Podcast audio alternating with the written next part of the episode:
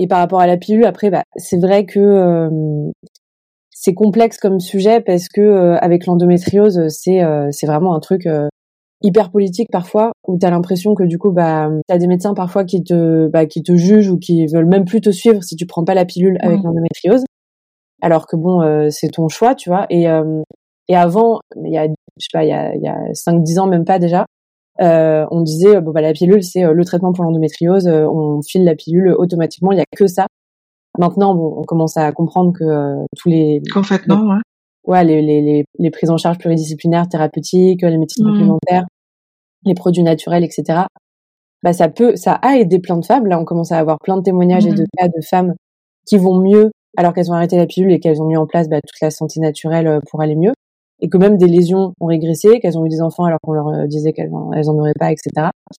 Et, euh, et voilà. Et puis c'est vrai que tu te poses des questions quoi, avec tous les lobbies des labos aussi qu'il y a, le marché de la pilule qui est juste un marché hyper juteux, euh, énorme. Euh, c'est vrai que c'est, c'est très politique comme sujet, quoi. Bah, c'est hyper politique et en même temps c'est peut-être ça le problème, c'est que du coup bah personne n'ose un peu mettre les pieds dedans parce que euh, forcément tu te dis mais en fait c'est quoi les deux enfin c'est un peu toujours la même chose quand on parle des lobbies pharmaceutiques qui sont là et malheureusement ça touche à un sujet où on parle de santé, on parle de maladie, on parle de gens qui souffrent au quotidien et c'est pas des sujets qui devraient être mélangés et malheureusement ça l'est ça, on je pense qu'on n'y pourra pas grand-chose, que ça soit au niveau français ou européen ou même mondial. C'est un truc qui est politisé maintenant, la santé, malheureusement. Mais au niveau, euh, au niveau de la pilule d'endométriose, malheureusement, c'était un peu le seul. Et en plus, je trouve que ça a été mal amené parce qu'on disait euh, c'est la seule option euh, un peu pour te soigner, alors qu'en fait, ça soigne pas. Ça, ça met juste en latence euh, la maladie jusqu'à ce que potentiellement tu sois t'es plus tes règles et tu sois ménopausée. C'est pas c'est pas une question de soigner en plus. Il y avait ce truc de ça va te faire du bien. Alors oui, euh, clairement, euh, quand tu souffres d'endométriose ou d'autres maladies, la pilule ça va t'arrêter tes douleurs parce que ça t'arrête ton cycle et que le cycle est souvent le problème, mais ça ne soigne rien. C'est vrai, ouais, c'est vrai. C'est vrai que moi avant je pensais hein, parce qu'on entendait ça partout. Et au final, euh, bah, j'ai plein de témoignages de femmes maintenant qui me disent que elles ont pris la pilule, que les lésions ont quand même progressé sous pilule, ou d'autres femmes qui ont arrêté la pilule et les lésions euh, sont arrêtées euh, ou ont diminué. Et, euh, et parfois, et parfois c'est encore pire parce qu'en fait, t'as as tous les effets secondaires aussi de la pilule.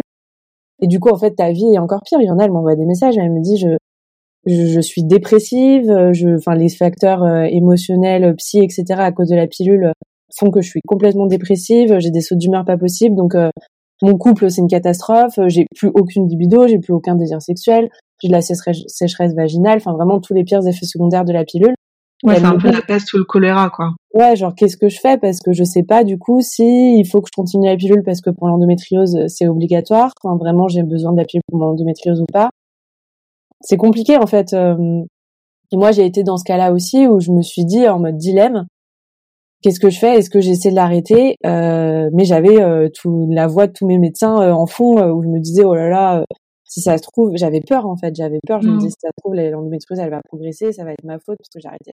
C'est comme si on mettait la pilule en haut de la balance et qu'on voyait pas tout le reste, c'est-à-dire euh, les dépressions, euh, le, manque de libido. Moi, je, enfin entre guillemets, c'est 80% de ce que j'ai en consultation. 80% et elles sont toutes sous contraceptif hormonal. Enfin, c'est pareil, la sexualité féminine, c'est un truc dont on parle pas parce que non, non, non, c'est tabou et tout je pense que si dès le départ on disait aux femmes que leur sexualité elle allait souffrir du fait de prendre un contraceptif hormonal, la prise elle serait moindre de dingue. À quel point ça peut impacter ça sur sa, ta sexualité, tes envies, ta libido, enfin c'est un truc de, de fou. Et moi c'est le c'est ce qui revient le plus quand une fois que les, le contraceptif est arrêté et qu'on a fini l'accompagnement, qu'est-ce qui a changé le plus? Ta libido. Mmh. C'est le premier truc. Moi c'est le premier truc que j'ai vu aussi sur moi moi en tant que, que, personne qui a arrêté la pilule, je pense que toi c'est un peu aussi euh, la même chose. La sexualité c'est un truc, euh, c'est enfin c'est jour et la nuit quoi. Ah oui, ah oui. clairement. C'est incroyable. C'est là genre, qu'est-ce qui se passe?